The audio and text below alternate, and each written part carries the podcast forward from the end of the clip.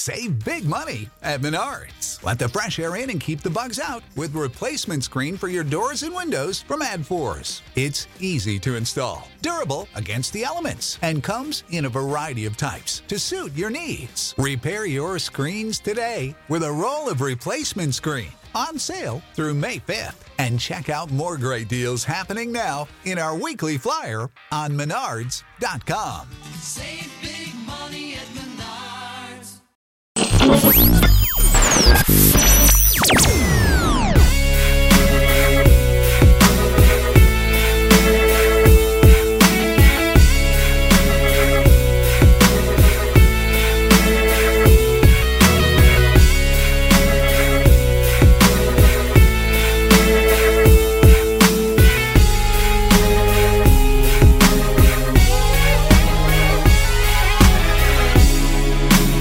Welcome into No Nonsense, a Tennessee Titans podcast, your place to go for on-demand Titans coverage that is one hundred percent free of the nonsense that we always see in sports talk these days. I am Luke Worsham, joined by the other two hosts of No Nonsense, Matthias Wadner and Will Lomas. We're back after taking the Titans bye week off uh, to, well, you know, we got a lot of things to talk about. We're going to talk a little bit about the Patriots game since we didn't get the chance to do that last week. But but mainly what we're going to be doing throughout this episode is looking ahead at the rest of the season, because the Titans have five games left. They currently sit at eight and four. They're near the top of the A F C. They no longer have the top spot uh, after losing two straight games, one to Houston and one to New England. But they're right there. They're neck and neck. And with some guys getting healthy and coming back, we're going to talk about whether this team is capable of getting the number one seed in the A F C. We're also going to be talking about who specifically will be coming back for this team, who we can expect to be out there on Sunday that hasn't been out there lately. And we'll talk about what needs to happen with the Titans to reverse course of this little skid that they've been on over the last two weeks. Guys, welcome back. I don't know if you can hear it, those of you who are listening. I'm a little bit under the weather. I'm, I'm, I'm powering through it as best as I can. I've got a little... I've managed to get a little bit of power to come out of my voice. It's maybe not as up to snuff as it typically is. Uh, but, but guys, did you enjoy the bye week, the week off? And uh, I, I guess we'll just start there.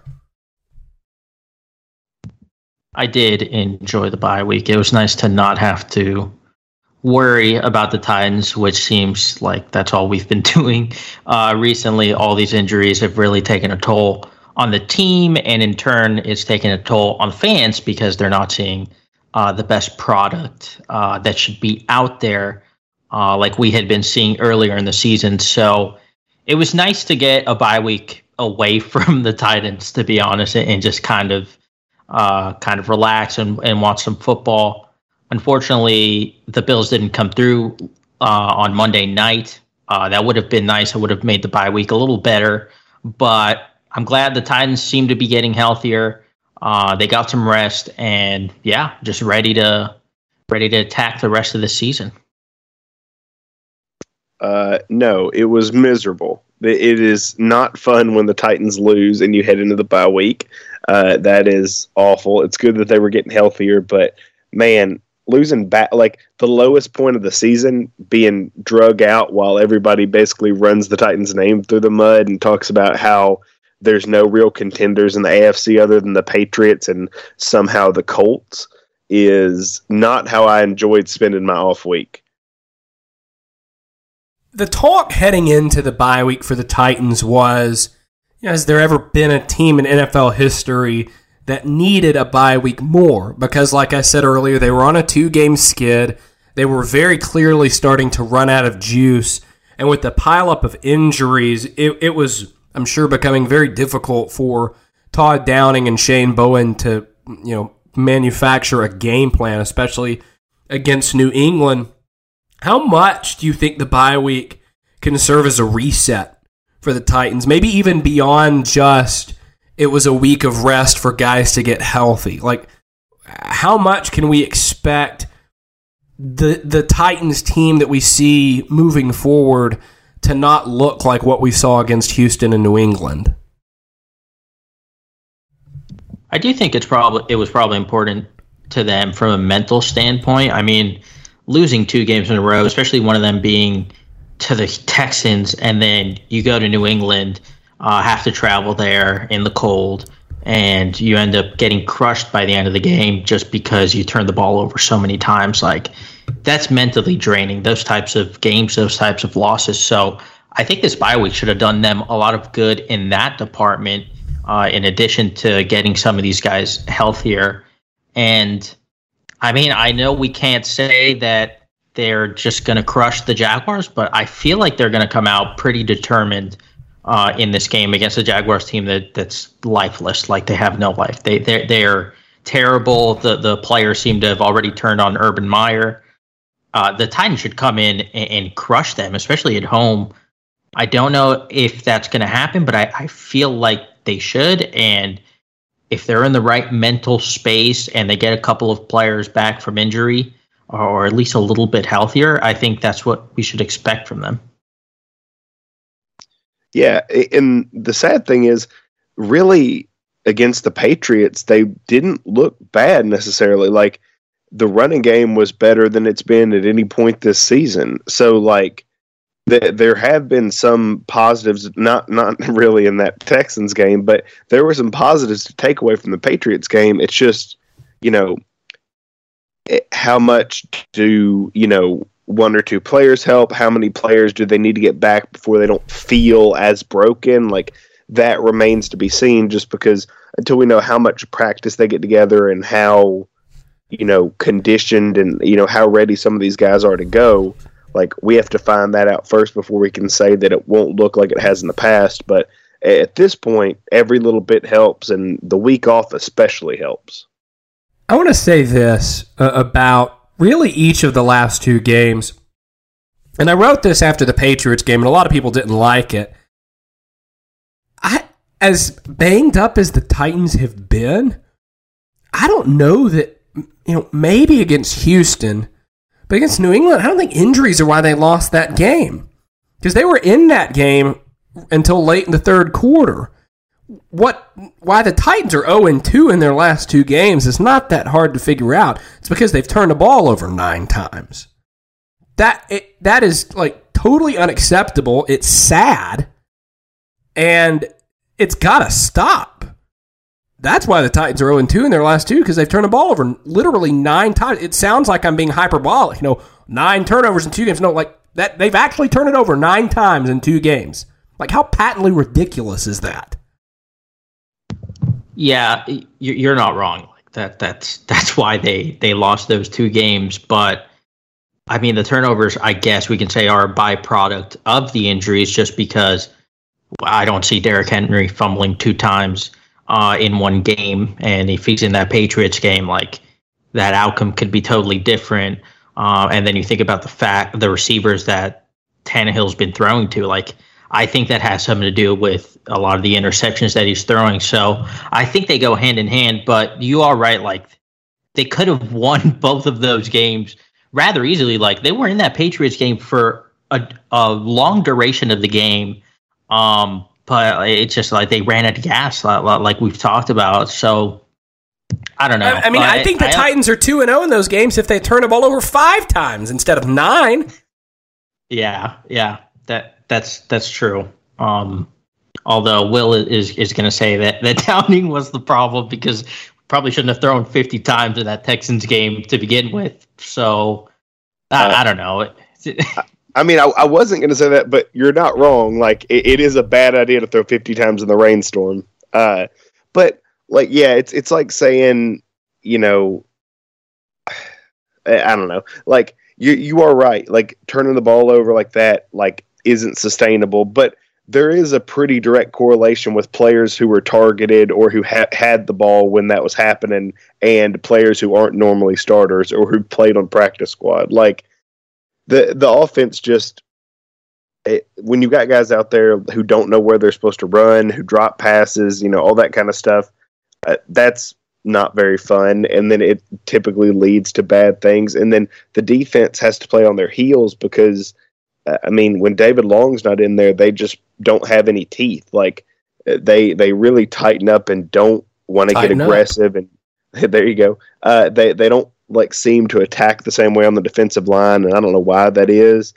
Um, you can find a lot of clips of Jayon Brown just not being in the right spot, which, you know, I mean, they, they don't really have another option to besides Jayon Brown right now. He's going to get playing time, so that kind of is what it is. But, I mean, it, if everybody can get healthier and you can get nine starters on both sides of the ball, I think these pressure situations like the third downs and, you know, fourth downs and all that thing, I think those all look a little bit better. You get a little less of those dumb turnovers and you get a little more creating turnovers on the defensive side. Like, I think it looks better.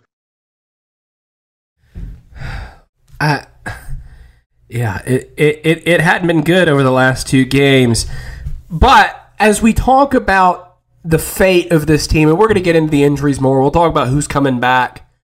But looking ahead to the fate of this Titans team and the rest of the season, I I think that Super Bowl is still in play. Now, we'll talk about seeding momentarily, but in term, you know, they're going to get to the playoffs.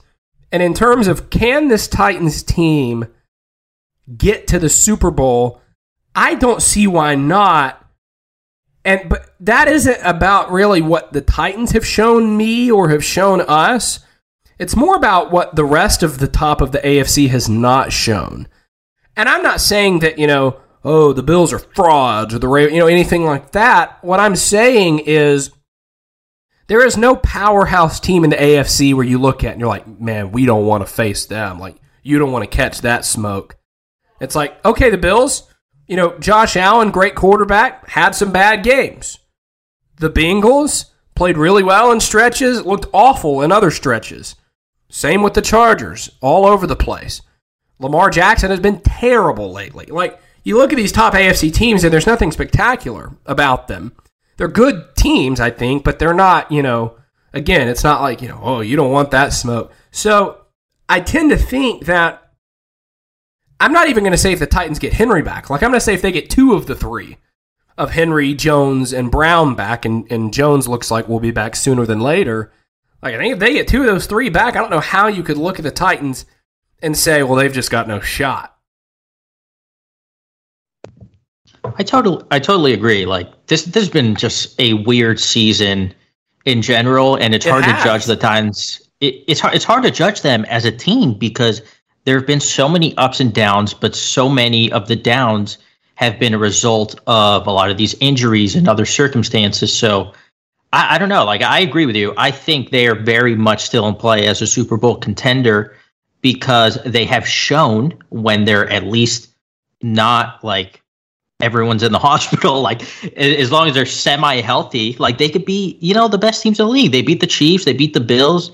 Uh, they crushed the Rams. Like, they've already done this, and they've shown pro- they've proven to be capable of doing this even within this season. And if they just get some of these guys back, like Derrick Henry is a huge part, a huge part of the team. So is A J. Brown. Julio Jones hasn't been it yet, but he can be, like he was in that in that Seattle Seahawks game. So, like, yeah, like I don't see too many teams that are outright better than them, especially in the A F C. Like, you ran through them a little bit, but every team has flaws. The only team I really don't want to play again is the Patriots in New England, just because they seem to be one of the luckiest teams I've seen in, in quite a while. Like, you don't you don't win a game throwing three passes in the whole game uh, without being a little bit lucky. So, and, and even the Titans game where they get the two fumbles um, on a couple of on a couple of running plays. So, I I would like to avoid them again, but you ran through it. The Ravens, Lamar Jackson looks terrible, and they also just lost their best cornerback, Marlon Humphrey, for the season. They're one, one of the most injured teams in the N F L. The Chiefs cannot throw the ball past the line of scrimmage, apparently. They, their offense seems to be in, in shambles. The Chargers are the Chargers. The Bengals just got crushed by the Chargers.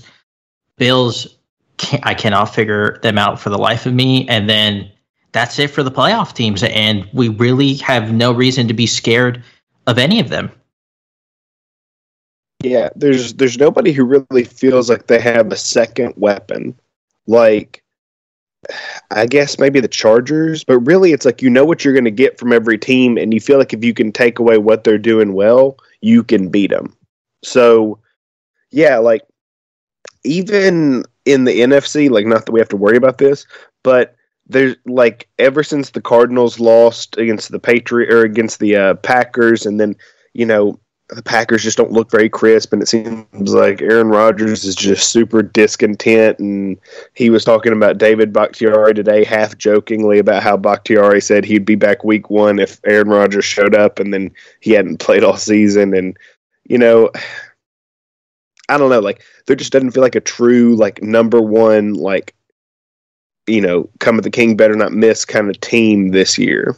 So, yeah, like when you say all that, like if the Titans, if you drop the Titans into the playoffs and they have David Long, A J. Brown, Derrick Henry, uh, Bud Dupree, like, uh, I mean, Julio, I guess if he comes back this week, like, are they the like most talented team in the playoffs? Like, I mean, maybe I think there is a legitimate case for it at that point, but.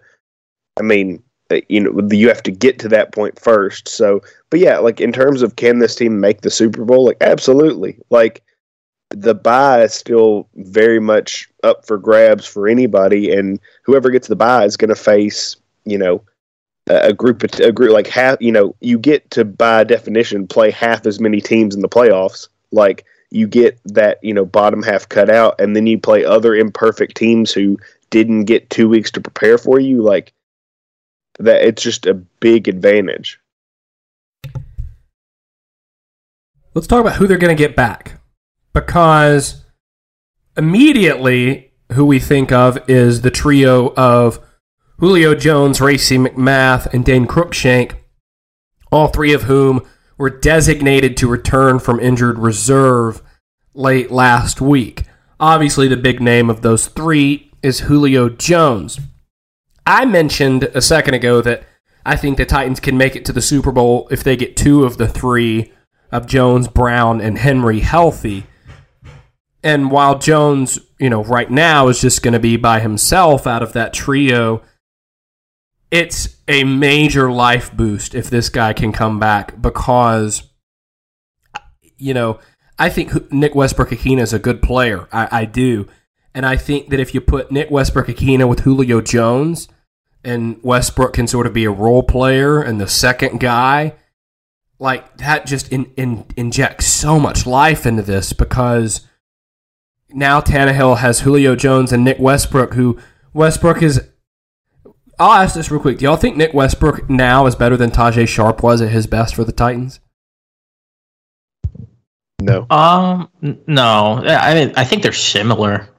But yeah, I, no. I don't. I guess it's just two different shades. Like, I don't think either one of them are as good as like Rashard Matthews. I guess like well, who? Yeah, I think, Rashard Matthews was well, a thousand like, yard receiver.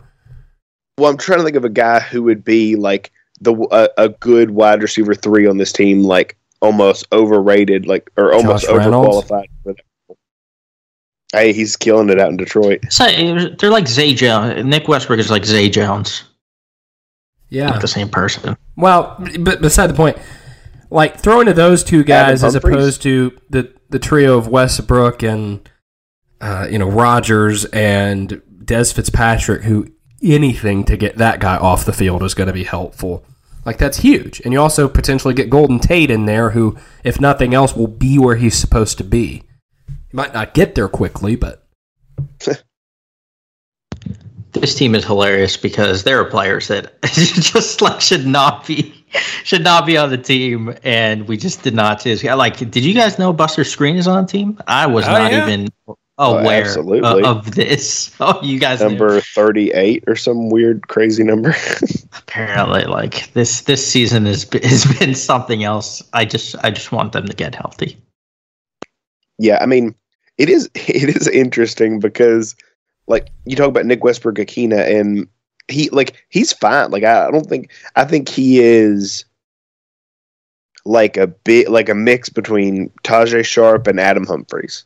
Like, hmm. I think he's a little bit thicker than both of those guys and better blocker, but I don't think he's as quick as Humphries, and I don't think he can quite.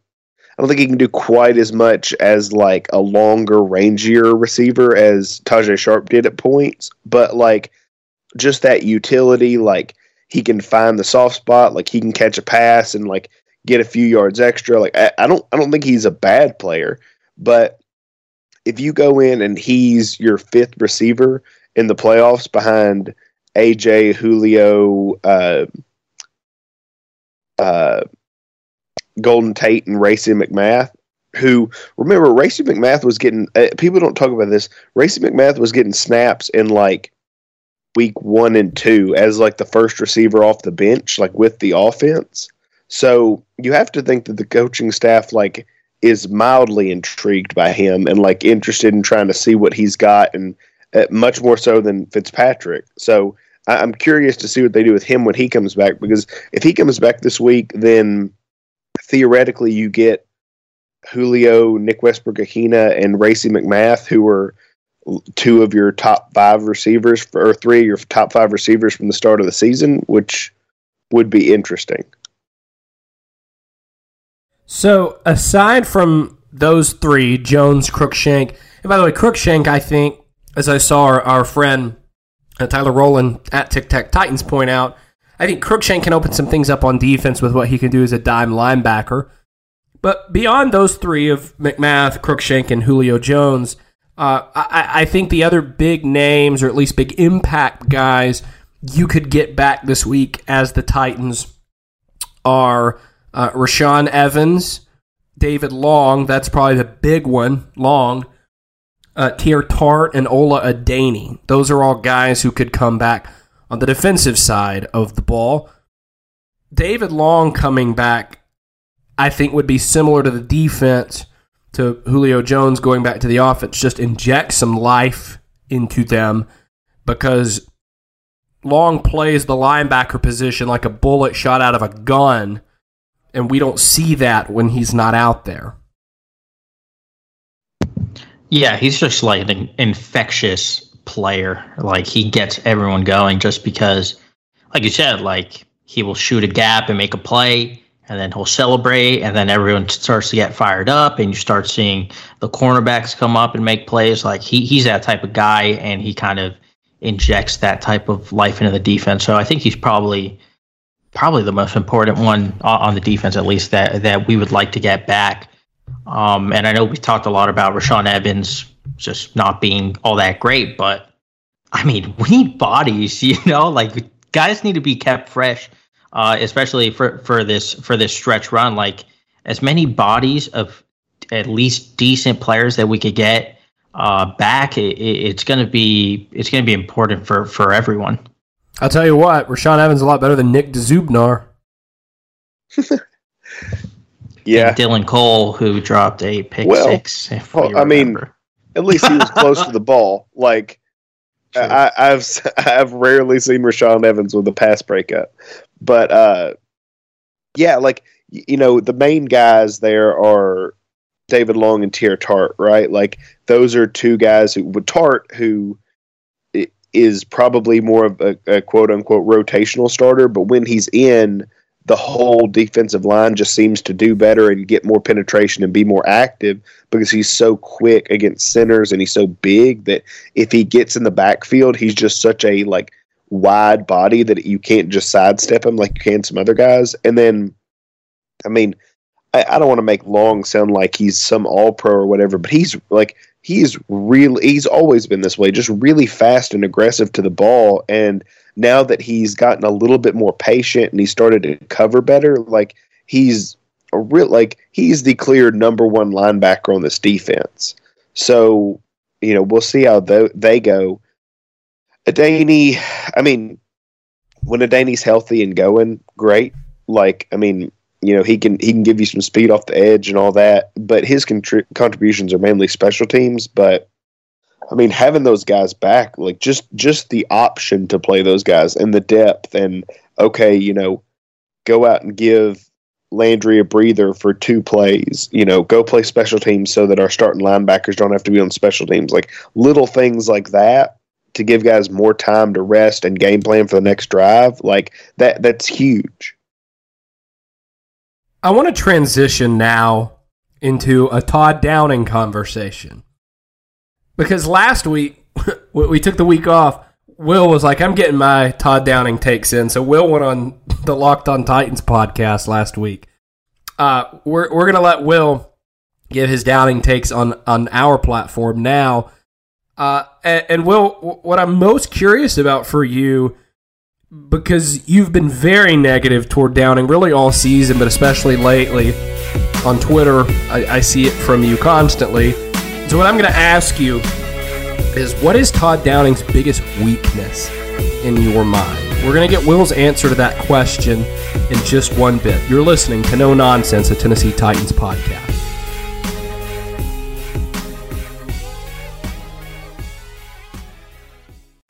All right, Will, Todd Downing's biggest weakness is what?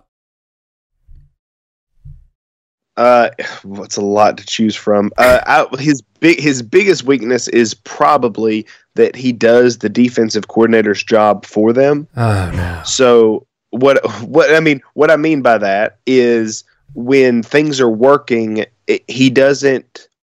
He's afraid to continue to attack the same thing over and over. He feels the need to constantly throw counter punches when the straight right works just fine. So, for example, like against New England, they had two running backs. I think Hilliard had over ten yards per carry, and uh, together the running backs averaged like seven point eight yards a carry.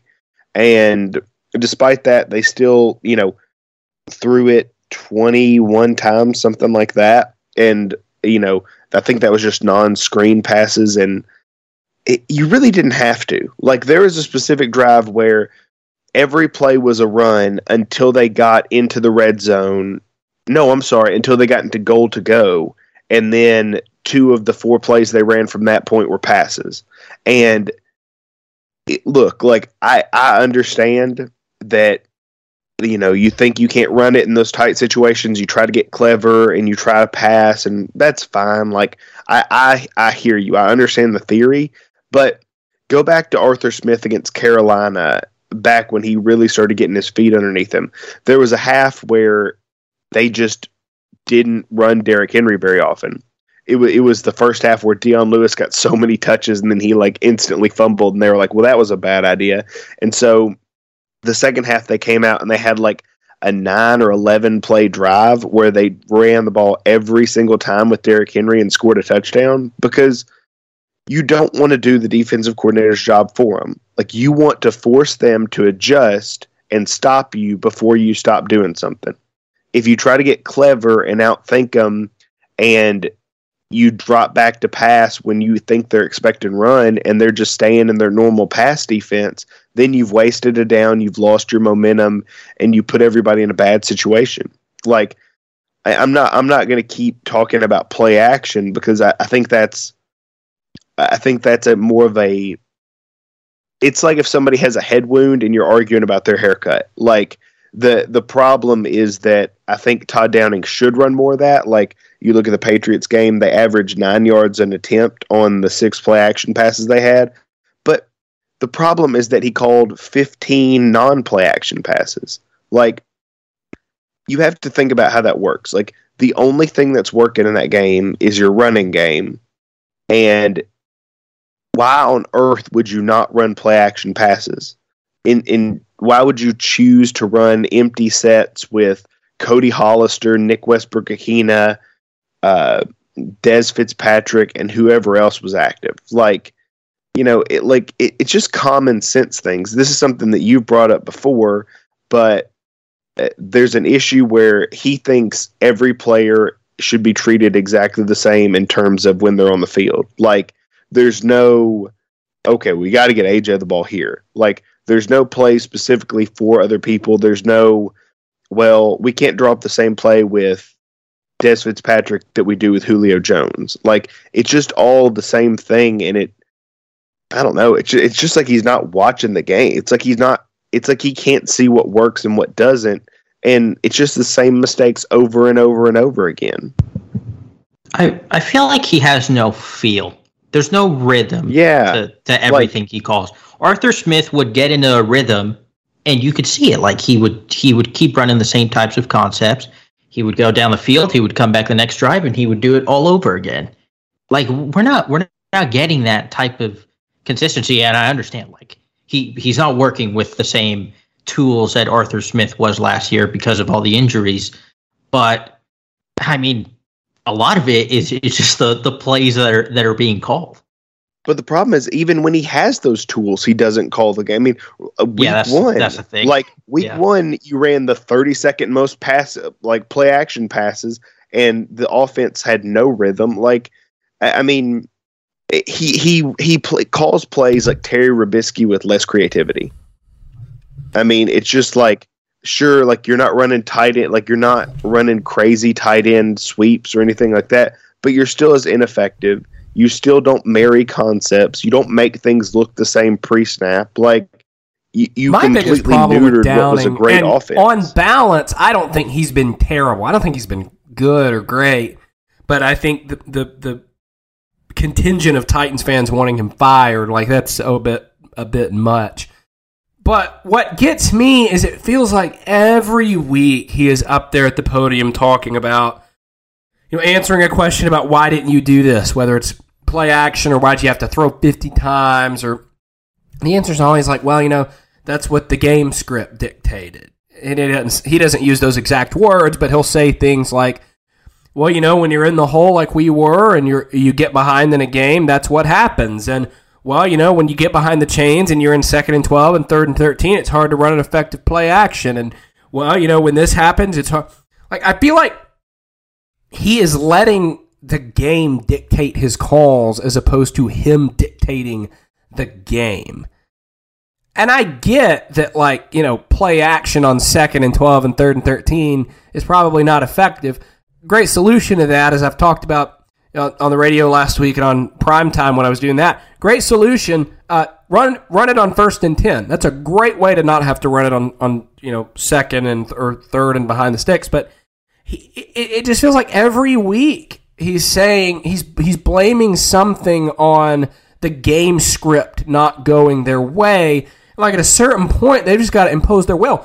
And, and, and I just you know recalled because when Downing talked for the first time after Henry got hurt, he said, you know, I can't jerk the wheel. And Vrabel said the same thing. He's like, we can't jerk the wheel. We got to keep our identity. And I asked him last week or you know whenever before the bye was, I'm like, what's the status report on that? How how closely have y'all stayed in tune to that identity? And and his answer was the same thing. He's like, what's been great when we have allowed ourselves for it to be. It's like, dude, you just got to impose what you want to do, right?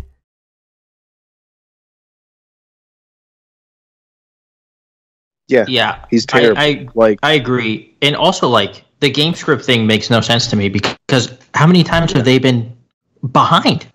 Like, unless you're down because of his calls. twenty-four points, like, you don't have to just throw every single play.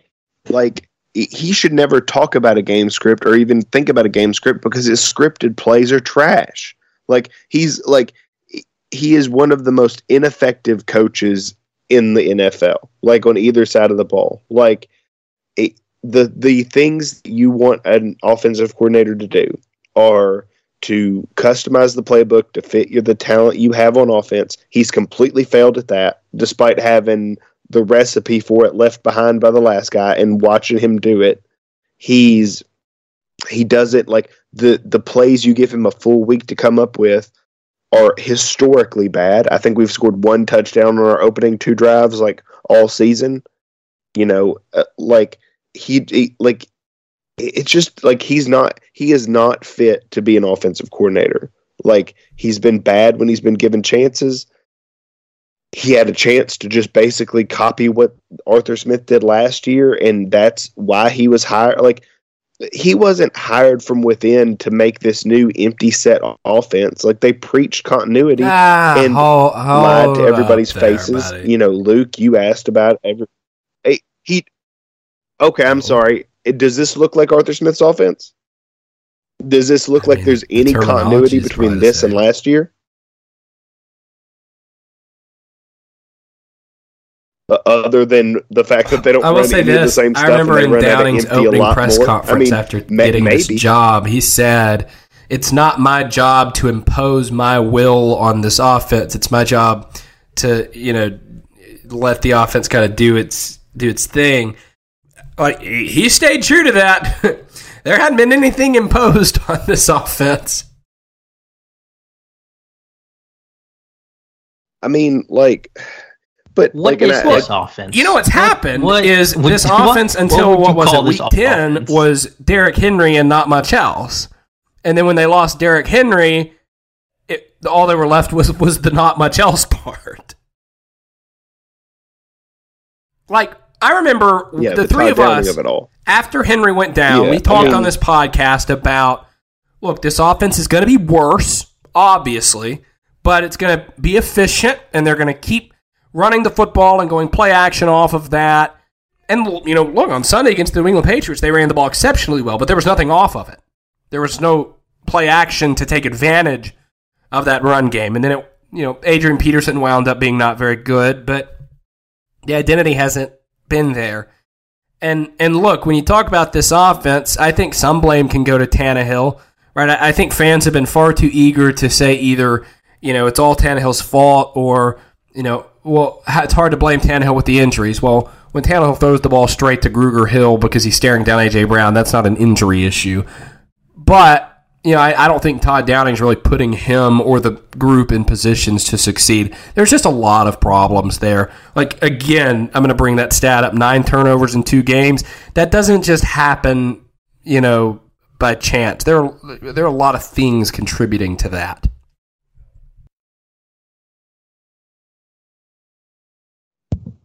Yeah, that, that that's not normal. Like, no team should ever turn the ball over Uh, nine times. I don't care what the conditions are, um, and, and especially when your quarterback is Ryan Tannehill, who I know like has not been playing well this year, but he's not trash. Like, he's not, you know, Sam Darnold. Like, there should not be this many interceptions and this many turnovers. And yeah, I, I mean, it's just a collection of, of things. A lot of things uh, have been going poorly. Uh, hopefully, at least getting a little bit healthier will alleviate some of it. Um, but I, I, I do think Todd Downing has to be better. I think Tannehill has to be better. Um, and, you know, until they start making probably some schematic changes, I don't know if it's going to be all that much better heading into the playoffs. Yeah. I mean, it it's all like, uh, it doesn't have to be this hard. Like, it, it really... They, The problem is, like, this offense could put up twenty-four points a game, twenty-seven points a game with the people they have out there now. They just won't do it. Like, they won't go to a super heavy play action offense. They won't go to a bootleg. They won't run primarily outside zone like they have in the past. And what you're left with is offensive linemen that don't fit the, the system that you're trying to run and aren't, aren't don't have the chemistry that they should have. Wide receivers who are put at disadvantageous positions because when you run out of empty, they defenses know a pass is coming. Like, there's no deception in the offense. Like, it's just like you're going to keep getting the same thing over and over, and you're going to keep making your quarterback uncomfortable, and you know you're going to get what you get. You know, it's it's it's unfortunate. Let's switch sides of the ball. Defensively, why have the sacks stopped? How much of that is Bud Dupree? How much of that is something else? Because for a while there, all we could talk about was this Titans pass rush. And, oh, they needed nicknames, Broadway Bullies, the Tickle Monsters. Oh, you know, Jeffrey Simmons for defensive player. That like, all this stuff. And we're not having those conversations anymore because they have two sacks in two games.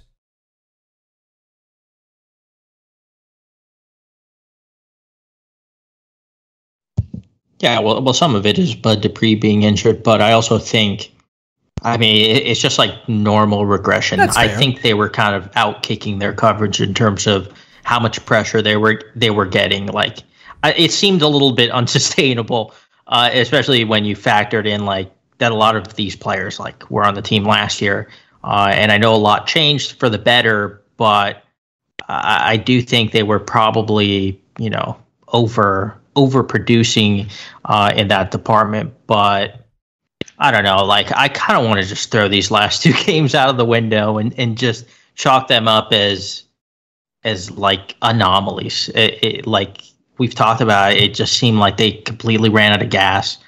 Um, and the offense not doing anything, just like it does not help the defense at all. Like running more plays, having, you know, having to watch your offense go three and out and get negative yardage consistently, like that affects you as a defensive player. Like I, I bet they, they put their helmets on and they're like, all right, oh man, we got to do this again. We got to go make a play again. And at a certain point, like that, that starts to catch up to you. Yeah. And they, they're never going to rush a mobile quarterback. Like they're just too scared to, like, it, it yeah. The, yeah. I mean, that's what they do when they don't like, and at the very least, when they don't have an athletic linebacker like Long behind them to kind of spy, like they're just not going to do it. Like they, they're going to kind of try to keep outside contained, maybe work a game or two on the inside. But I mean, they were never going to try to get after Tyrod Taylor. Like that was never going to be the plan. Mac Jones, I mean, they really got zero sacks in the game against the Texans and then two sacks in the last game. So, you know, against a non-mobile quarterback, because I don't think that Mac Jones has been sacked a ton. Like, I, I could be wrong, but I think that offensive line has done a pretty good job, and they've done a pretty good job scheming, you know, basically release valves out of the backfield if pressure gets too bad. So I, I do think some of that will adjust itself, but yeah, like it, they just haven't, like the, when it gets down to it, like Bud Dupree not being there is hard on them because they just don't seem to stunt as effectively. And Dupree, like everybody talks about like his win rate or whatever. I, I don't really know how much of that is on him because there's a lot of times where there's a three man game with Landry looping around to like uh, Dupree's B gap basically. And Dupree's job is to sit there and make sure that the quarterback doesn't have a chance to rush out of the pocket and escape. Like he's kind of the responsible one while the other guys get to play. And and that's what made that defense work really well. And so then all of a sudden when you get flash pressure from Dupree and it ends up with Wentz throwing a pick six, like that, that's what you get off of it. So I, I'm not sure. Maybe that'll clear up when he comes back. Maybe it's a Long thing. I'm not quite sure.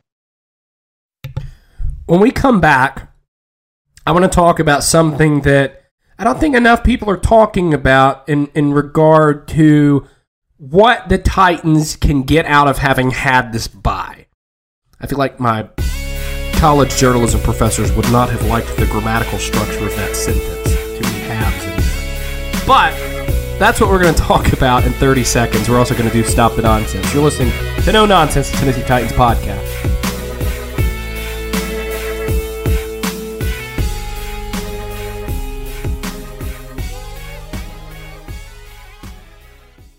So we know that the bye week has been good for Or, or will prove to be good for getting certain guys back. You know, for example, Julio Jones would have been able to return even if the Titans didn't have a bye week. He had already sat out three games, but getting that fourth week of rest, right, that's a big deal. And there's lots of situations like that, Long and Evans, et cetera. But what the Titans will also be getting back, potentially, is a normalized practice schedule. Because over the last few weeks leading into the bye, Wednesdays had become basically a walkthrough day for the Titans. They would do striders on the field, jogging around, and then they'd go into the bubble and do a walkthrough. And it was because they were so hurt that they really could only get in one day of practice without aggravating themselves. Vrabel, asked about that on Monday, said he hopes to be able to get back to a more normalized practice schedule this week. Now, I don't know how big of a difference that makes, but it's certainly a difference, right?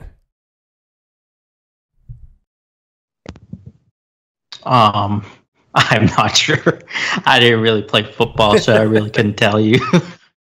Will, would you care to give us the expertise? Uh, it, it probably doesn't matter as much for a team like the Jacksonville Jaguars who you played against.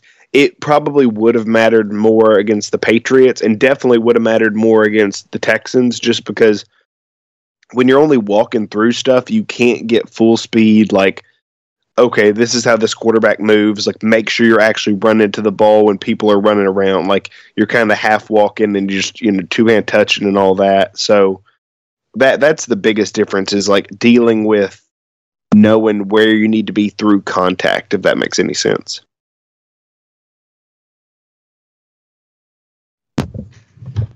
Um, does it, does it like help them to not get contact like during the week? Like I don't, well, I don't even know how many. It's not. Practice. It's not like they're getting like full tackling drills or anything. It's more like, uh, so okay. A good example of this is in the Texans game.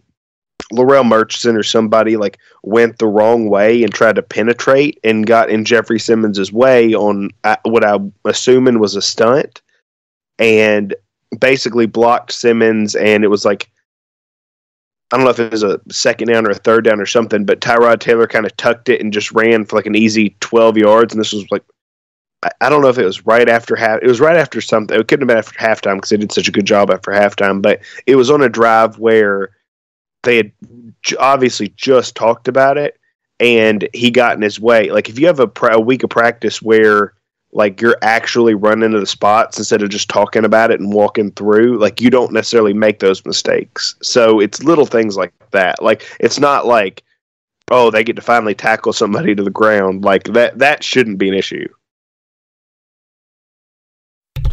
Yeah, the good thing is they play the Jaguars, so they re- really don't have to worry about anything. Period, because it doesn't seem like they have any sort of yeah. plan with anything not they do on offense. They're not juggernauts like the Texans or anything. Yes, of course. Um, I want to talk about Jacksonville, mainly the quarterback. Is Trevor Lawrence just not that good? Because I know that, and, and I'm not saying I believe that. I'm asking for your opinion.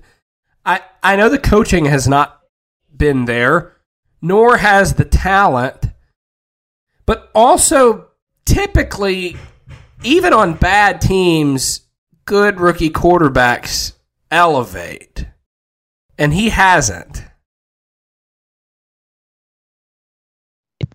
He's in an impossible spot. Like he, he cannot he cannot succeed in this environment. Like he has everything going against him. I don't think he's been all that good. Like, in, in general, I don't think he's been awful. Like, if he was bad, like really bad, he would be turning the ball way, turning the ball over way more um, than he has been. But, I mean, Urban Meyer just does not know what he's doing. Their offensive staff, there's like a disconnect. Uh, I don't know if you guys saw Urban Meyer had a press conference, and he was, like, surprised that James Robinson was in the game towards the end of that game uh, when he had come in Uh, banged up, but apparently the running backs coach is the one who makes the rotation, and they just thought they wanted to get him snaps at the end of the game, even though he was banged up. Um, and that comes in the same game that James Robinson had gotten benched for a fumble in order to get Carlos Hyde the ball more, because when you have when you have Carlos Hyde, you have to establish him at this point in his career. Um, so, like, it's stuff like that, like. It, it, their offense is in shambles, and, and Trevor Lawrence is throwing to Marvin Jones, who's still okay, but he's thirty-two years old. Laviska Shenault seems like a gadget player. Uh, D J Chark is injured. He's throwing to James O'Shaughnessy as his number one, you know, safety valve. Like it, it's it's bad. Uh, so I, I don't. I'm not judging Trevor Lawrence too much because I think he's in an impossible situation. But I also agree that he hasn't elevated anyone, but I don't know who really could, given what he's dealing with. Yeah, I'm looking at his numbers now. He's only thrown more than one touchdown in a game once, and it was week one against Houston. Yeah, that's bad. Yeah, it's like if you take that Houston game out, he had three touchdowns and three interceptions. So let's be nice and wipe it out on both sides. He he would only have six touchdowns and seven interceptions all year long. He's only like, thrown nine touchdowns? Yeah. He, he's got nine touchdowns. They don't score points. I they mean, score like ten points a game. He's thrown the ball four hundred twenty-six times. That's a lot. That to only have like nine touchdowns. Yeah, and he's been sacked at least once in every game. So, I mean, yeah, like Matthias is right. Like it is truly an impossible situation. Like, not only like with that staff and that talent, but just like with the feeling of like, Urban Meyer coming in clearly not knowing what was going to happen and saying, like, this isn't a rebuilding year. Like, I expect to win the division this year, and then just getting tossed around like a rag doll. Like, I mean, it, it's it's bad there. Like, I, I don't I don't know how they get out of that. Like, I don't know if they're even going to, like, it, for a long time I thought they were going to fire Urban Meyer. Now I don't know. Like, they may just keep him because they, they've come out and seemingly said that they were standing behind him and that they, they want him to build their culture. But, man, I, I just don't know. The Titans better crush this team, by the way. I, I, I might actually be, like, upset if they only win by four points or something. I mean, I'll I mean, always say the most uh, dominant performance I've ever seen by a football team, in person anyway, was the Jags trip here in twenty nineteen, which would have been the last time I was at a Titans-Jags game. Obviously, things are a lot different now, but this is a team that the Titans dominate. When was the last time Jacksonville beat the Titans? It was that Thursday night game oh, with Minshew, right? Man, this feels this feels like bad juju. Jameal uh, Douglas. Yeah, it yeah, was Minshew. Uh, week nineteen, right? Like, or sorry, uh, two thousand eighteen. No, twenty no twenty no, Thursday night no, football twenty nineteen. Yeah. Like week that was that was the something. week that I think I was pretty much officially out on Mariota. Yeah, and then I had to have surgery a few weeks later, and then uh, I was like, all right, maybe I'll karmically, maybe I'll get a win from uh, the Titans the next week, and then I was like, nope, we get shut out against the Broncos, and Mariota gets benched and never gets the job back. And at the time, it was a very devastating time for me. All right, it is time for Stop the Nonsense. What do we got, guys? I'll start mine. Uh, so speaking of offensive coordinators earlier and how, you know, the the wrong ones get fired sometimes, uh, Joe Brady getting fired by the Carolina Panthers because he couldn't make it work with no Christian McCaffrey and with Teddy Bridgewater, the ghost of Cam Newton, and Sam Darnold is unacceptable. Because it, people forget, but there was a time in the first three games of this season where Joe Brady was making Sam Darnold work, and everybody was so happy to yell and laugh about how Adam Gase was terrible at his job, which is true, but everybody was so quick to say that, they forget that Joe Brady was the one making all that work, and now the guy who basically turned Joe Burrow from just a name to a Heisman winner and who helped the best, you know, L S U offense in decades. I mean, maybe ever. Like, is I mean, all L S U, the maybe problem. The best college football offense ever. Yeah. Yeah. For like, for real. Like that, like, and people, you know, look at their talent, but they don't remember that uh, Justin Jefferson, I believe, was like a three-star or a two-star player coming out of college. Like, you know, Justin Jefferson did a lot of that on his own, but it's not like he was, you know, a five-star, like, blue-chip guy. Like, maybe, like I'm, I mean, maybe I'm misunderstanding something here, but the fact that he could create talent out of nothing there, and he made it passable in years one and two despite getting no help from the front office, like, somebody should hire him immediately, like N F L, whatever, like just offer him like an advisory job and then evaluate after the end of the year when you have him under contract. But I mean, the guy clearly knows football. Give him, give him a Jim Schwartz job or something, but man, what a cluster. Yeah. Speaking of uh, Justin Jefferson, his head coach needs to be fired. Oh, it's been, it's been time for a while, yeah. But yes, for sure. Yeah. Um, I just want to say about Joe Brady, like last year with Teddy Bridgewater as his quarterback, they almost had three one thousand yard receivers. Like Curtis Samuel, I think he might have missed a game or two. He had eight fifty. The other two were over the one thousand yards. Like the guy's a good coach, and he's thirty-two years old, so he's going to get picked up quick. He might he might be going to the Miami Hurricanes with uh, Cristobal. So let's hope uh, let's hope that one happens for, for my sake. What about L S U with Brian Kelly? No. And his his southern accent. Look, I'm here with my family. Where where he should go is he should go to Oklahoma with Venables, because he he's the one who put it on Venables' defense when Clemson and L S U were in the national championship. Venables should just say, you can have all the offense. I'll stay out of your way. Let's go win some titles. All right, I got mine. And this is probably long overdue. I'm tired of Titans fans caring what the national media thinks. And this is not like a, you know, oh, I saw something today and I have to respond to it. It's just like, I did see something today, but it was, it's the culmination. Like, you know, every time the Titans aren't number two in power rankings, people freak out. It's like, well, first of all, they've lost two games in a row. I don't know why you would expect the national media to buy into this right now. But, like, you you cannot on one hand say the national media knows nothing about the Titans and Keith Beard and why do people not think Derrick Henry's the M V P? Obviously, they're not paying any attention. And then also say, I want those people to like me or like the team. Like, you, you cannot, it, it is a cognitive dissonance to say, these people have no clue what they're talking about. They're detached from reality. They're not paying attention. And then say, but I want those people to like me because that will validate me. Just stop caring. Stop paying attention. Care what your local folks think.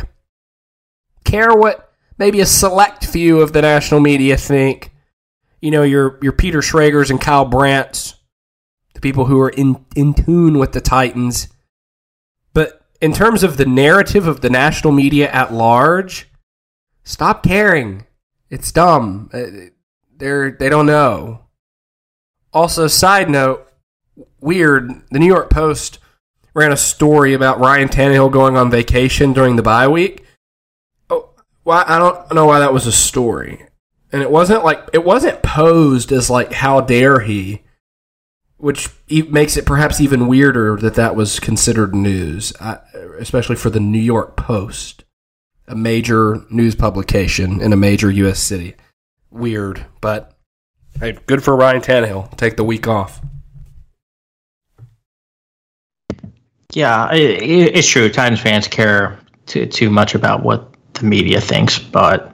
And I, I feel like that's I, I, probably true across the N F L, but at the same time, yeah. The Titans fans are also saying, like, I, I don't, I think Patriots fans, for example, care if a national media person watches that game last night and it's like, yeah, but how sustainable is that? And how scary? Like, sure, you know, Patriots fans are going to care about that, but they're also not saying these people don't watch the Patriots. They don't know what they're talking about, and that's the difference. Yeah. Um, yeah.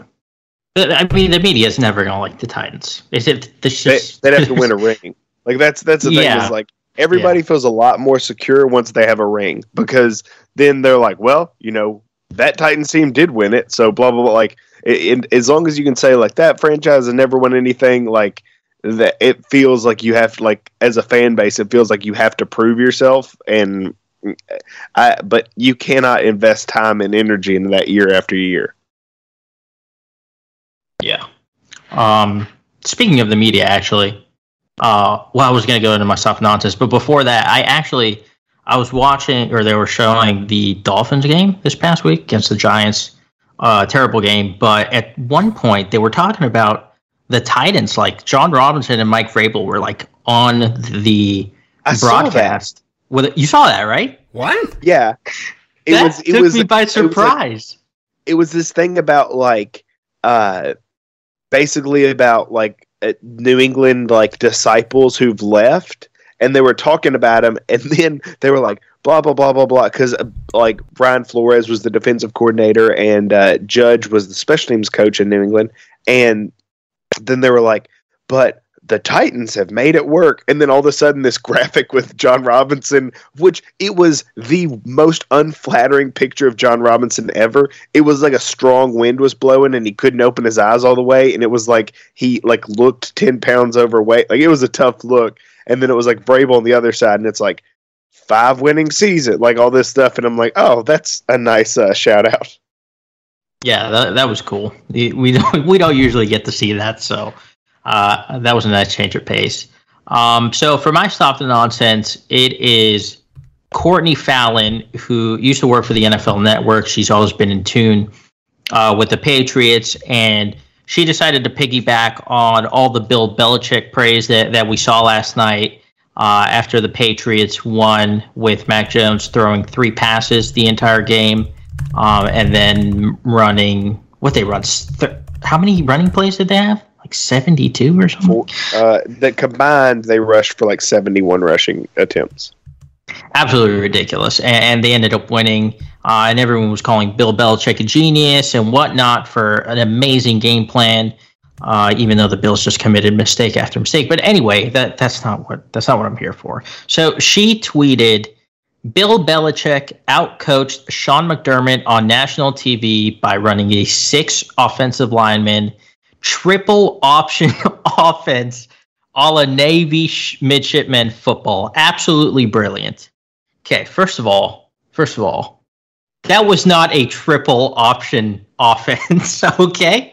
Because there was no option for Mac Jones to run the ball. Like, that that is the entire point of the triple option. There was also no no threat of him throwing the ball because they didn't even they didn't even try to hide it. They were just handing off. So there was no triple option here. Uh, and, and the fact that she t- tweeted this, like, uh, like you're a former N F L Network reporter, man. You can't be this th- this blind to, to, to what you're seeing. So that's that's bad. That that was some, bad, and, and it, it really shouldn't happen. Some wild takes coming out yeah, of that like, game last I, night. I don't know if it's because like Belichick had the Navy like face mask on, and like it was like, ah, Navy runs that. I saw somebody tweet about that. Like, maybe they were running that. It's like, no, it's like they were just running jumbo sets and running power and stuff. Like, that's not, like, triple option. It's not veer. It's not any of that kind of stuff. There's some wild takes out of that game. Like, everyone going in was like, man, the wind and the playing conditions are going to be impossible. And, like, I feel like in a game like that, you sort of throw out, like, obviously the wind matters for standings purposes, but in terms of evaluating a team, like, you can't, because that's not what these teams are going to do normally. But so many people are, are trying to, like, write off the Bills because they lost by four points in a blizzard. Like, let's calm down, guys. Context, please. Yeah, and their kicker missed because of the wind uh, in that game. And if that didn't happen, it would have been a, a totally different game. Uh, also, Stefan Diggs dropped a, a touchdown. Uh, Gabriel Davis dropped a pass or two, so... I, I agree. Like, can't judge anything off of that. Did y'all see um, that tweet that P F T Commenter had before the game of that kick of the field goal attempt in pregame warmups? That, like, dude kicked it and it just, like, went straight into the stands because of the wind. Yeah, when it was like good from seventy or whatever. Yeah. just... Oh man, crazy. All right, we'll be back next week to recap Titans versus Jaguars. What games after that? Steelers. Oh, Steelers. At yep. Steelers. That'll be interesting. That's a tough one. That's going to be a tough one. Yeah, at Maybe. Steelers. You know, I don't care who their quarterback is. At Steelers is always going to be tough. So until then, for Will and Matias, I'm Luke, reminding you and everyone else in the sports world to stop the nonsense.